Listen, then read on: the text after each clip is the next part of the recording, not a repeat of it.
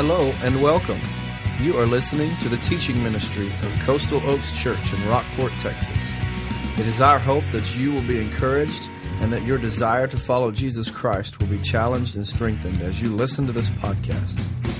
For more information on location, service times, and what to expect on your next visit, go to coastaloakschurch.org. Now, grab your Bible and study along with us as you listen. I invite you to open your Bibles to the book of 1 John. We continue our study on authentic living. Today we're going to look at the marks of an authentic believer. The, the uh, illustration that we've used through this series has been that, that wax seal that in the ancient world uh, authenticated the message that was in the envelope. The parchment, whatever it was, would be folded up, wax would be melted on, and a special impression would be made in that wax to say, This document is authentic. We're going to look at a passage of scripture where John is writing about some marks of authentic believers. He's, he's combating the counterfeit. Remember, there were people within the congregation there, the congregations, who were pretending to be believers, who, who professed to know Christ but were not genuine. And, and many times, one of the best ways to recognize a counterfeit is to study the original. So I believe that's what John is doing in this passage as he looks at the, the, some true marks. Now, these are not all the marks of an authentic believer, but these are three that we're going to look at today. Verse 1 in chapter 3. Look at how great a love the Father has given us that we should be called God's children. And we are. The reason the world does not know us is that it didn't know Him. Dear friends, we are God's children now, and what we will be has not yet been revealed. We know that when He appears, we will be like Him because we will see Him as He is. And everyone who has this hope in Him purifies himself just as He is pure. Everyone who commits sin also breaks the law. Sin is breaking of law. You know that He was revealed so that He might take away sins. And there is no sin in Him. Everyone who remains in Him, does not sin, and everyone who sins has not seen him or known him. Little children, let no one deceive you. The one who does what is right is righteous, just as he is righteous. And the one who commits sin is of the devil, for the devil has sinned from the beginning. The Son of God was revealed for this purpose, to destroy the devil's works. And everyone who has been born of God does not sin, because his seed remains in him. He is not able to sin because he has been born of God. This is how God's children, this is how God's children and the devil's children are made evident. Let's just stop right there. Let me remind you as we've gone through First John, we've we paid close attention to the verb tense. So, what John is saying is a person who continually lives habitually in a lifestyle of sin demonstrates that he never did genuinely know Christ. And if a person genuinely, authentically knows Christ, he will continue to live habitually in a lifestyle of obedience. He's not saying that we will never sin as a believer. He's saying that will not be our lifestyle. So, y'all understand that as we're looking at this passage of Scripture. Three marks, authentic, marks of an authentic believer that John highlights here. Number one, we have experienced the love of our Heavenly Father. The first mark he mentions right there in verse 1. Look at how great the love of the Father that has been given to us. We've experienced that love. Just recently, I've been reacquainted with the hymn. I don't know how old it is, but the first line in the hymn is How deep the Father's love for us, for us, how vast beyond all measure, that He should give His only Son to make us His treasure. I love that. How deep the Father's love for us. Now, this explanation of that experiencing the love of God, we're going to say to make two statements from this passage. That love that He's shown us by His grace, first of all, makes us members of the family of God. Letter A, we are members of the family of God. He says, How great a love the Father has given us that we should be called God's children. And we are. I love this translation. It says, and we are with an exclamation point. We have been called children of God, members of his family. I love that. It's been noted that an unbeliever who sins, and he even mentions here to sin is to sin against the law. An unbeliever sins against law, but a believer who knows Christ, it's been said he sins against love, against the Father's love. Think about a story I heard about a teenager who'd gone out with her friends to just run around town, some small town, and and uh, they got to a point in the evening, they decided they were going to, uh, to make a change of uh, scenery, and they decided to go to another place. And this, this teenage girl tells her date, You know, I think you better take me home. I'm not going to go with the group there. And they said, Why? She said, My parents don't approve of that place. So take me home. And one of the other girls said, Oh, are you afraid that your father will hurt you if you go there? She said, No, not at all. I'm not afraid my father will hurt me. I'm afraid I'll hurt my father. I think that describes where we are as followers of Christ. We don't want to sin because it's going to hurt our Heavenly Father. We're members of His family. Family members act like a family. But secondly, that love that we've experienced remi- reminds us that we are in relationship with God. In relationship with God. We're called God's children, and we are. Look at the rest of that verse there, um, the first verse. The reason the world does not know us is that it didn't know Him. And know, knowing Him is not just to know about him, but to know him by experience. Remember, we said that. Do, do you know God? And some people say, Yeah, I, I know God. I know about him. I've, I've read the Bible, and people have told me about the stories, and I accept it intellectually. We're talking about moving beyond that, that intellectual knowledge to knowing God by experience. You can hear about someone's love. Oh, that person is a loving person. But until you're involved in their life and they demonstrate that love to you, you haven't experienced. And that's what John is talking about here. We're God's children. We're in relationship with Him. In relationship with Him. He says the world didn't know Him. They didn't know Him personally, but we do. What a privilege. To say one of the marks of an authentic follower of Christ is you've experienced the love of God and you know Him personally. In the book, The Christian Atheist, Craig Groeschel calls, gives what he calls a litmus test. A litmus test that might shed light on, on what it means to be in relationship with God. And, and he's a pastor, and he says this Some people call me Pastor Craig, and that means they know about me and, and they give me that title and they think they know me, but they really don't. He said, then there are other people who know me even closer. They call me Craig. He said, those are my close friends. They know a, a whole lot about me. He said, but then there's an exclusive group and it's made up of a handful of people. And only this group can call me daddy. It's my kids. I thought that, boy, that's the same with my life and in my own family. They're, my kids have this special, intimate love relationship with their father. They're the only ones that get to call me daddy.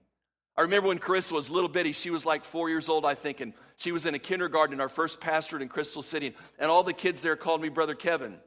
And one day she said, Daddy, you're brother Kevin to all them, but you're daddy to me.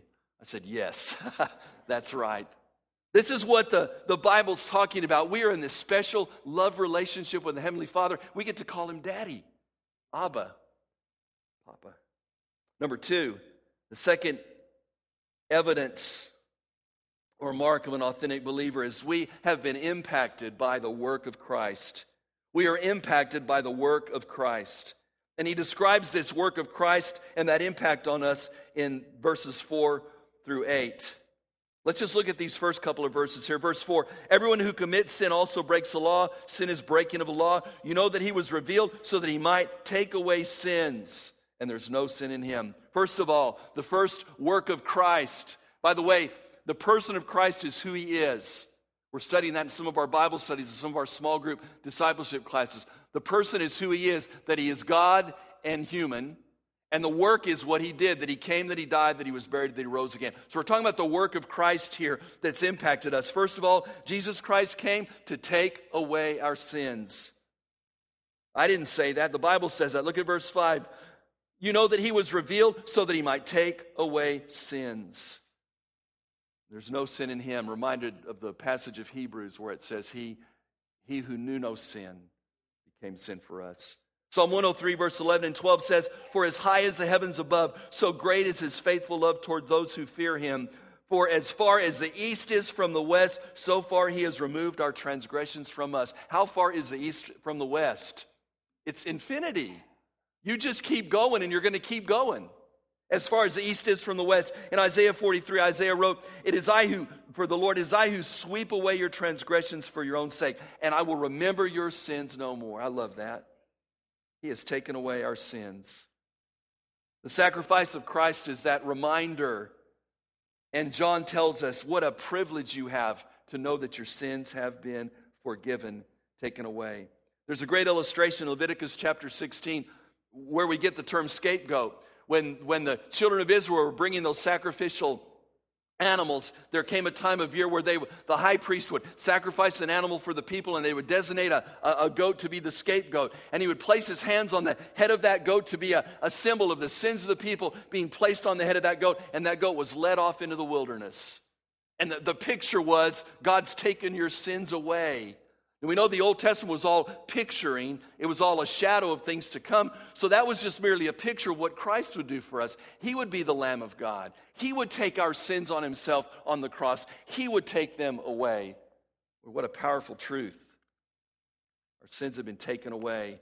But it's interesting if you look at the, the wording here, this, this reference to sin here mentions specifically the sin of defiance.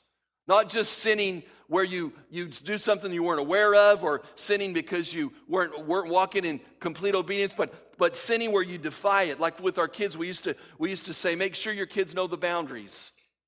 Our, our kids wouldn't get a spanking for spilling their milk. Our kids wouldn't get a spanking for going in someplace they weren't supposed to go if they hadn't been told by us that's off limits. But when we drew the line in the sand and said, do not step over that line, because if you step over that line that's disobedient, you're going to get a spanking. And some kids will just look at us and look at the line. Y'all have kids like that in your family? One of ours would go like this, the other one would go like this. That's willful disobedience. That's this sin that he's speaking of here, this sin of defiance. God has even taken that away.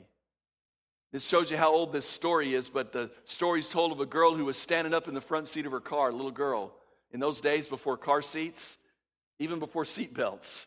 And daddy said, It's not going to be safe. You need to sit down. And, and she didn't want to sit down. He said, We're not going anywhere till you sit down. So she finally sat down. And he started down the road. And she said, Daddy, I'm sitting down on the outside, but I'm standing up on the inside.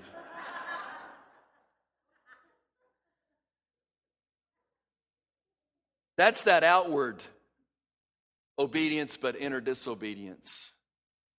You've ever been there? Isn't it great that God has taken that away in Christ? By the way, be careful about making sure people follow the rules before we make sure they get a change of heart. We had a Christian school here for many years, and we had some great an impact on a lot of families and a lot of students, but there were some who went through the school who, who obeyed all the rules but you knew deep down in their heart there was no there was no yielding to the lordship of Christ. They looked real good on the outside, and as soon as they got free of this institution, they were on their own and they showed their true colors. Be careful of that. John says one of the marks is that sin of defiance is even taken away. Then it says next in verse 7 and 8, I love this. Jesus Christ came to destroy the works of the devil. By the way, John believes in a personal devil, so do I. He said, Little children, let no one deceive you. There were people there trying to deceive them. We talked about that last couple of weeks.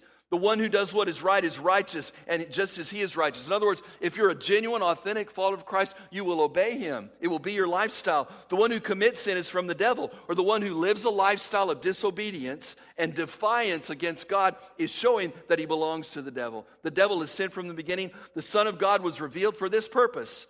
So, the first purpose he was revealed to take away sin. Now, this purpose he's revealed to destroy the works of the devil. Praise the Lord for that. This word destroy here doesn't mean annihilate. In this context, it means to render inoperative. See, we know that we still have an enemy. The Bible says in Ephesians chapter 6 there are principalities and powers. The ruler of this age, Satan himself, still has control of this world, this age. So we know he's still there. We know he's still wreaking havoc. And if you don't think he's wreaking havoc, just talk to someone. Talk to another believer and see how the enemy has tried to destroy their life. But his works have been rendered inoperative in the sense that they no longer have the power to control us anymore. One translator said to destroy here means to rob of its power. To rob of its power.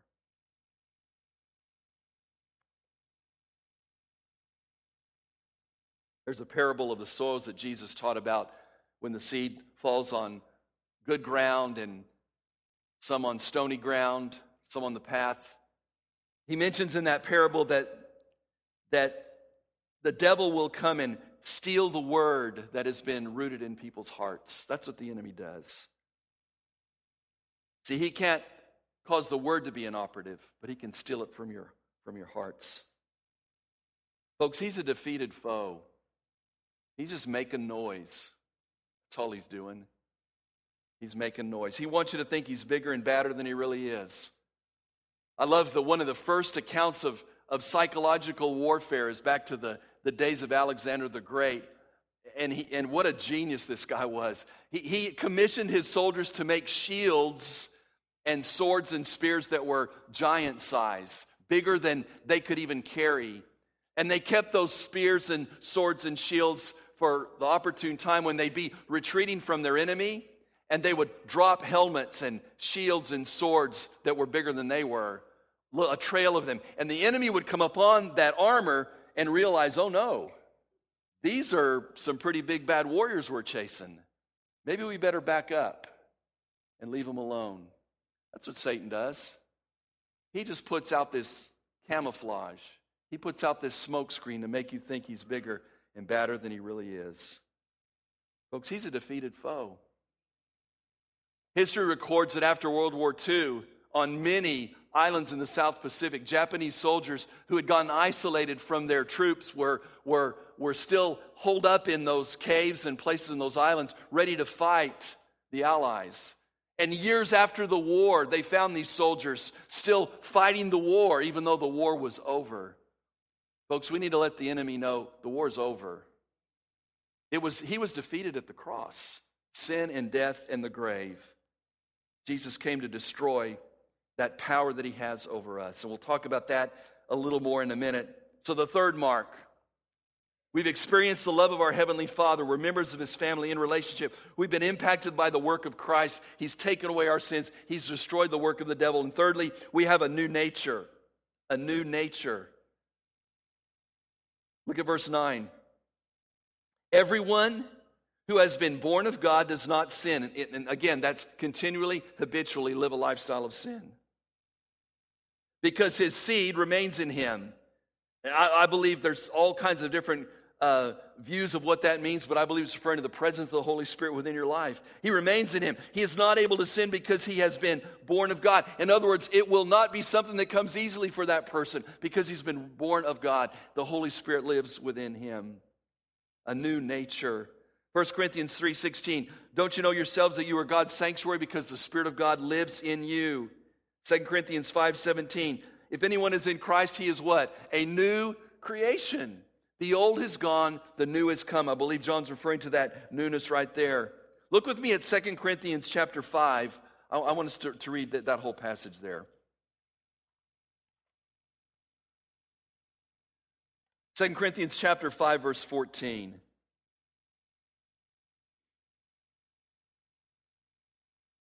For Christ's love compels us, since we have reached this conclusion. If one died for all, then all died. And he died for all, so that those who live should no longer live for themselves, but for the one who died for them and was raised. Well, what a, what a great truth. From now on, then, we do not know anybody in a purely human form even if we have known Christ in a purely human way, yet now we no longer know him in this way. Therefore, if anyone is in Christ, he is a new creation. The old things have passed away, and look, new things have come. This calling that we have, this, this ministry that he's given us, is because we've been made new, a new nature. Back to 1 John, looking at verse 9 again. Let's talk about that truth. Everyone who has been born does not sin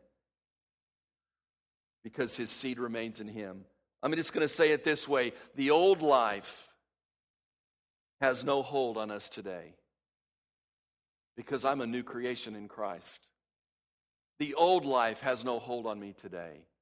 Now, as a believer, there are going to be times when I sin because, because that's the flesh, that's, the, that's that struggle that Paul talks about in Romans chapter 8. But it's not to be the, the consistent lifestyle. He says in, again in 2 Corinthians 5 that all died in Christ. Has no hold on us. Our staff in our weekly discipleship Bible study came across this quote by Tony Evans. and even prayed a little bit of it a minute ago. Listen to this statement, I love it. Tony Evans says, as a follower of Jesus, you don't fight for victory, you fight from a position of victory. You don't say, I'm going to try to be victorious over Satan today. Instead, you say, Jesus Christ has already been victorious over Satan. So today, by faith, I'm going to live in Christ's authority, trusting his blood to give me the power over any attacks of the evil one. That's authority. I love that. We live from a position of victory. The, the enemy no longer has a hold on us. Before I trusted Christ, I could not say no to sin. Sin was my master. Once I received Christ as my Savior, God's Holy Spirit came to live within me. He took up residence in me. He now has given me the power through Christ to say no to sin. And folks, it's a choice I have to make, but I've been given the power and the authority to say no to sin. Paul wrote in Galatians, I no longer live, but Christ lives in me. The life that I now live in the flesh, I live by faith in the Son of God who died and gave himself for me. Satan no longer has hold on me. Sin no longer has hold on me. Uh, Carolyn Aaron tells a story about a missionary testimony at her church when she was younger. She said she didn't remember any of their testimony about their ministry. She just remembered one story they told about a snake. This missionary couple lived in the, in the jungle in a hut, and, and a snake, a large snake, longer than a human body, came into their house, into their kitchen. And the family ran out and they're screaming to the villagers, Help us, we don't know what to do. And a villager with a machete walked in and found that snake and whacked off the snake's head. And he walked out and he cautioned them. He said, Don't go in there for a while. Because I don't know what it is about snakes, but even after you cut off their head, the muscles are still working in their body. And he said, just give it time to, for the body to recognize the head's been chopped off. And she said that missionary couple told how that snake wreaked havoc in their kitchen, flailing around and knocking things over and spreading blood everywhere until finally the body realized quite a while later that the head was chopped off.